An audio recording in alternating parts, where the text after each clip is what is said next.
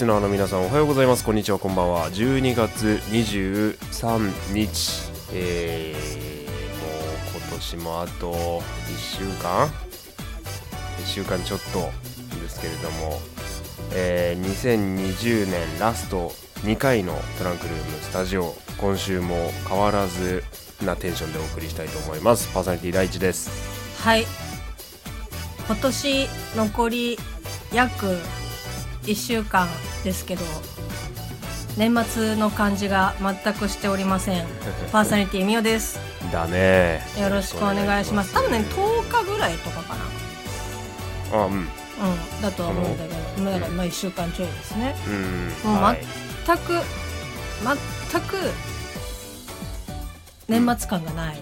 ないですね、まあ、今年は特集だからね本当に。本当に。うん。なんかねまあ今撮ってるのが前日っていうかね週あの配信日の前日の12月の22日の火曜日なんですけど、うん。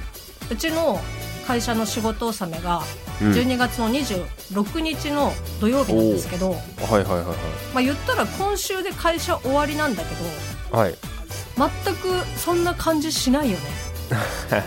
まだまだ全然えなんか来週もちょっとよ予定がありそうなうん感覚って全然年末感というかねあれがないですね、まあね、うん。ないね。うん。なんだろうね。なんかうん。多分ね、忘年会がないっていうのは結構でかい気がする、そっかそうだね。うん。やんなやってかなないわ。まあ、うん。そのねいい悪いとかあの好き嫌いとかはね結構あの、うん。うん賛否分かれると思いますけど、うん。言ったら忘年会をやるイコールあもうそろそろ仕事納めに近づいているなみたいな。そうだね。あの節目的なねうん。感じはつくとは思うんですけど、うんうんもう本当にただただこう12月を走っている 感じ。そうね。気づいたらうん。12月になってたし、気づいたら 12, 月12月終わるし。そうだよ。やばいよいやーらなんかね、まあ、今年、まあ、さっきも言ったように特殊でしたし、うん。来年もどうなるかわかんないしね。うんそうね。まあ慣れないように常にこうちょっと気を張りながら、そうだね、うん、また最近ちょっとねうん。感染者数も増えてきてますから、はい、うこんな感じで、まあ、トランクルームスタジオも、えっとこの配信を含めて今年2020年、えっと2回ということだとは思うんですけど、ん、はい。えーまあ何もねクリスマスとかそういう、まあ、いわゆる例年のイベント的なものは世の中ありますけど、はい。えートラスタは何もやりません。平常平平常。えー何もやらないでおなじみのトランクルームスタジオですけど。何もやらないでおなじみですね、まあ、おなじみのはいトランクルームスタジオですけど、トランクルーまムあそんなトランクルームスタジオでも、まあ、若干ね、うん。こう、まあ、言い出しっぺ法則というか、まあ、言ってしまった手前的なところがあると思いますけど 若干ですね、はいはいはい。あの新たなこう、うん。試みというか。それはあれのことを言っですよね。そうですよあの私はもうあの外堀を埋めてる作業ですから今。あのザックザック掘ってあの外堀埋めてますから。こう身内に逃げらんなくされてるそうそうそうそう。はいあの出口潰していく感じですけど、うん。あのどうどの話から始めようかな。あのあれツイッターのコメントからその話に飛びたいなと、解です。はい、先週の195回配信を終えて、まあ、しばらく経ってこうツイッターをちらりと見てみるとですね、うん。えーこんなコメントいただいてます。ツイッターにユーザーネームいがぐりおじさんさんざいあます。りがとうございます。えートラスタは FM ラジオ番組のフリートークに特化した雰囲気があって耳心地よく一度聞くだけでは物足りない感覚になっていますとありがあの温かいコメントをですね。ありがとうございます、このねコメントがねこう僕にとっては非常に活力になりまして、はい。こうしばらくね23回前に言ったこう今も後ろで流れてますよオープニングのジングルをですねジングル？BGM、まあ、BGM 系ジングルをですね、えーちょっと新しいのを作ってみようかなとえー言い出してから早数年数ヶ月。そうですね。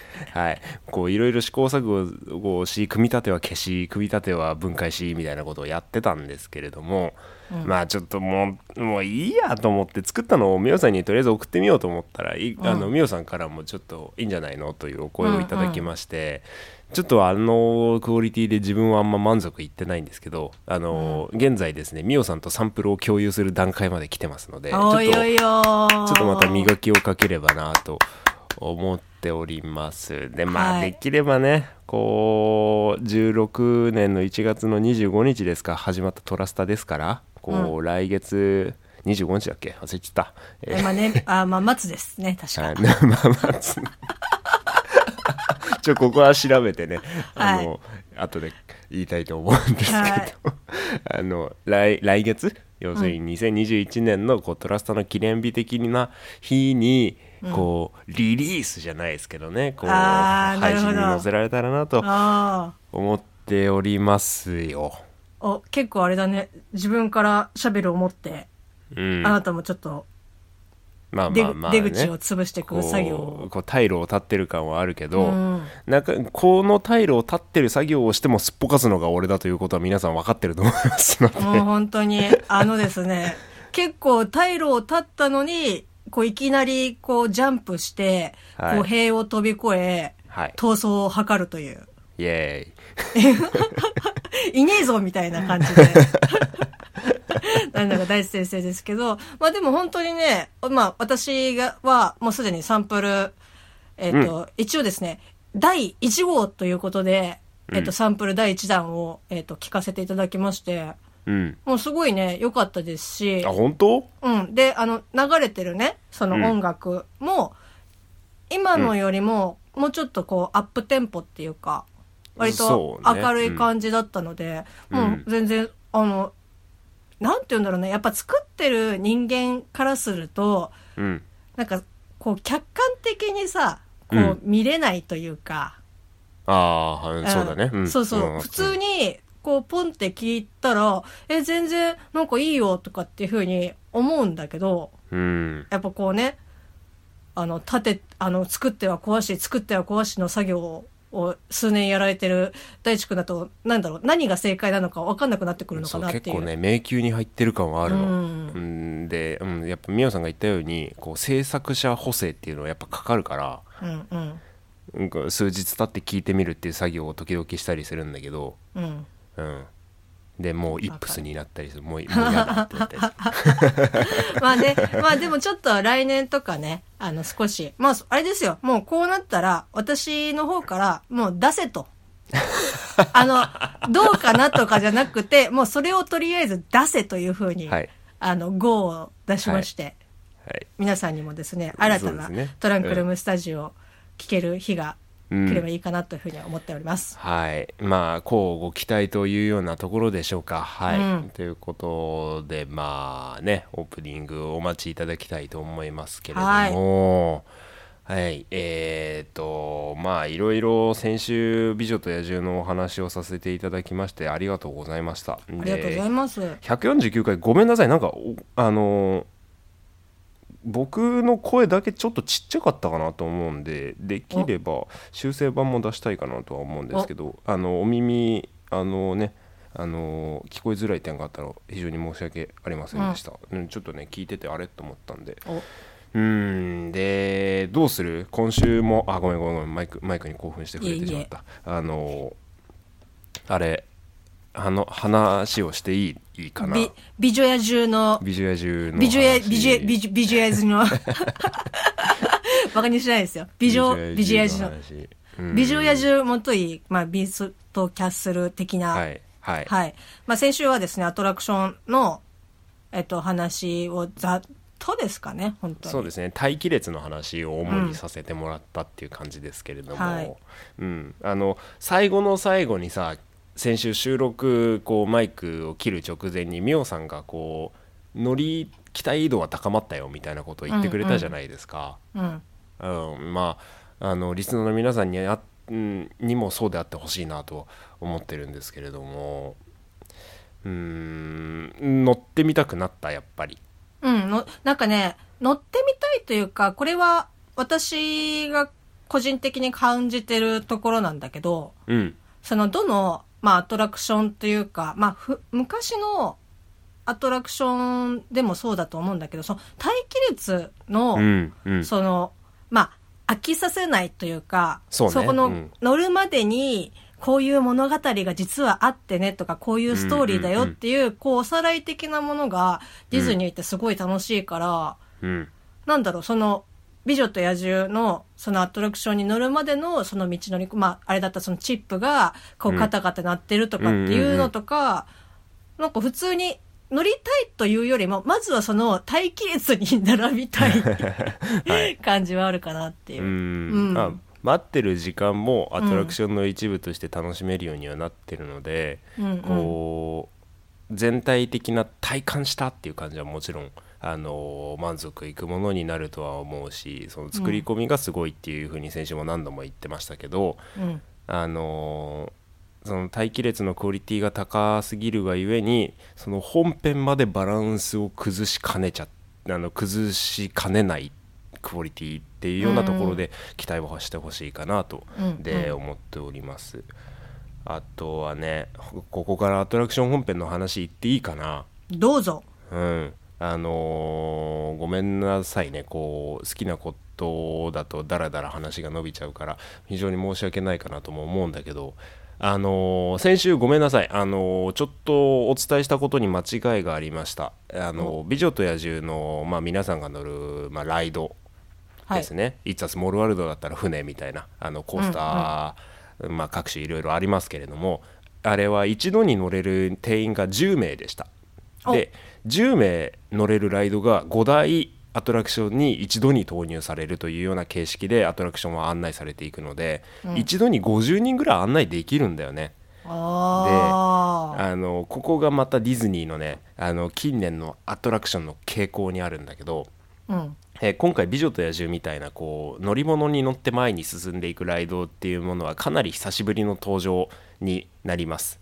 うん。で、まあ、これまで登場、まあね、トラスターで紹介したので言うと直近だとソアリンだとかうんっていうものに関して最近ディズニーで新しくオープンするアトラクションっていうのはどうしても映像画面を使った、えーアトラクションというものが非常に多かったんですよ。まあ、シアタータイプと呼ばれるようなアトラクションなんですが。うんうん。それこそ一度に50名以上案内されて、まあ、例えば椅子が揺れる映画館形式のものであったりだとか、うん。あのーこう乗り物に乗って前に進む系は意外と、まあ、新しいアトラクションの中では珍しかったりするんですね。うん。でまあその最近のディズニーのパークとしてはやっぱり先週もちょっと言ったパークとしてのパフォーマンス性の高さ、えーそれはお客さんのこう回しの速さ。っていうことですかね、まあ、一度にたくさんの方を案内してこう待ち列待機列待機時間の削減を目指すだったりだとか、あのーそういうことがあるんですけどただそういった反面こう一台一台のライドを複数人で共有することになるのでこう特別感がなくなってしまう。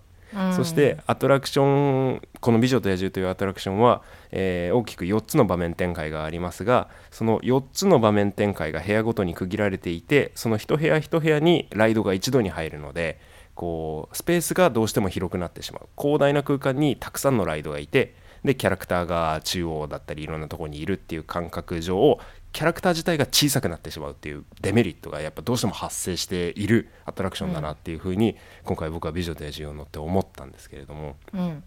やっぱねこう、うん、待機列のクオリティの高さもあってボリューム不足感はやっぱりすごいっていうようなところがやっぱ正直なところでしたね。やっぱさ、その、待ってる間、やっぱその、クオリティが高いものというか、作り込みがあればあるほど、その、うんアトラクションの内容を知らなかった、まあ知ってたとしても、うんまあ、期待度は上がるよね。期待度はねやっぱ大幅に触れちゃうんだよね。うん。であのー先週もいき言いましたプレショーと呼ばれるようなアトラクションの背景バックグラウンドストーリーを説明する、えーセクションというかが、えー待機列の途中に挿入されるような形になるんですけどそこのクオリティがまあとにかくすごいと。ここまでやるとは思わなかったっていうようなクオリティなんですけれども、アトラクション本編はそこと比べるとっていうようなところで、まあ、残るんですけれどもね。あのー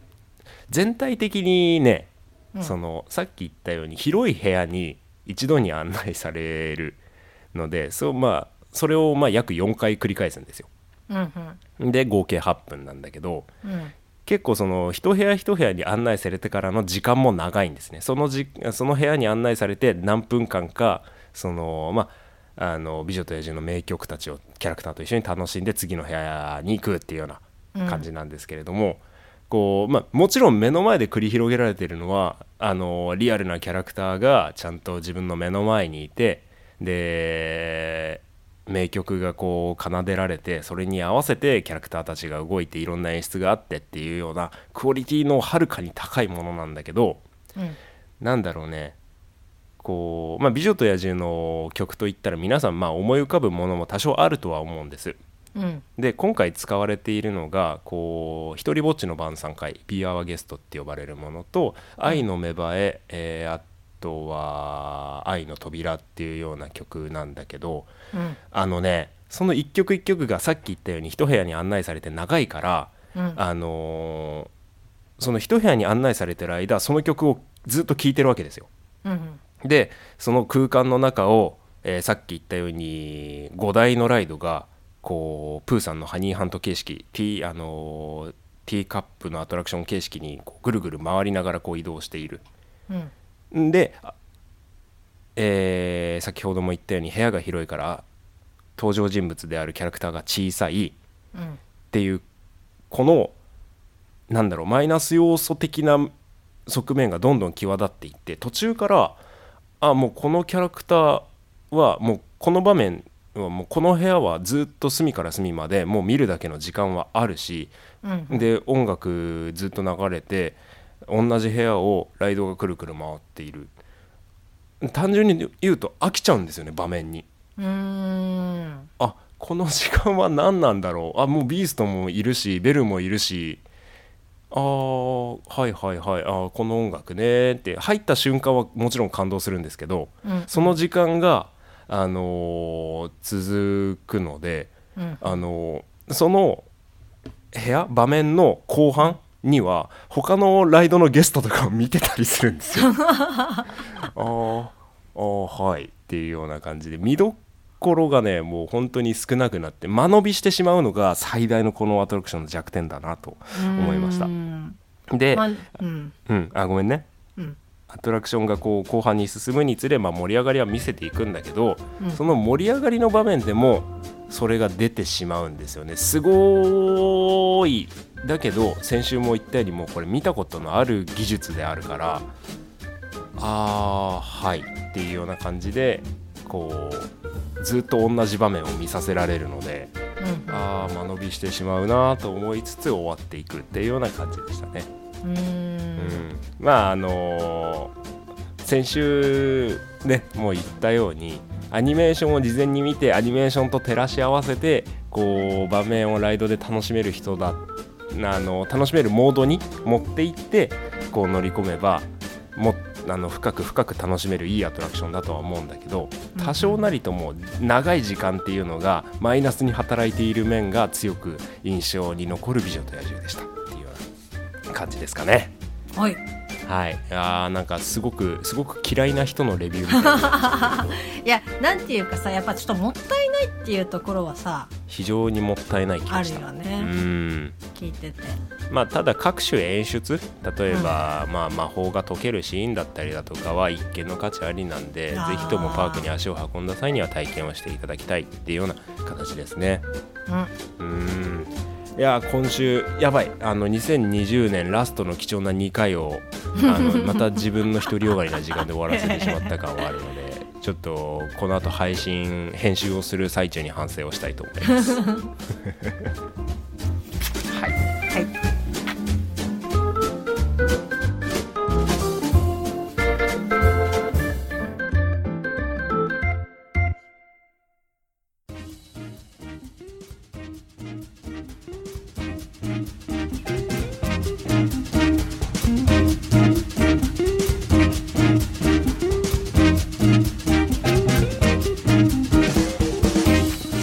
196回お付き合いいただきましてありがとうございました。ありがとうございました。うん。まあまあでもねこう、久しぶりの大規模なアトラクションですしあの雰囲気ごと楽しんでいただくのもまあもちろんいいんじゃないかなって思っております、で全然話してないけどベイマックスのアトラクションもあるからね。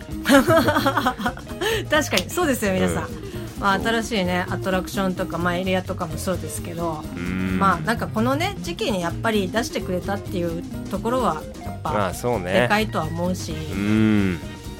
そうですよ、まあしばらくはね変則的な入園方法が続いたりもねチケットの争奪戦もあったりしますけれども、うん。ぜひとも、あのー先週そして今週のトラスタを聞いて少しでもちょっと行ってみたいかなと好奇心が刺激された人はぜひとも足を運ぶべきものだと思うし、あのまあ抽選外れてね非常に悔しい思いをする気持ちは僕も分かりますので、あのぜひねはい。ぜひ体験をしてほしいというはい。感じでございますけれども、まあ乗り物もねパークもあうん。のちょっと聖地巡礼的な感じでそうね。こアニメーションを見てから行くといいかもしれないですね。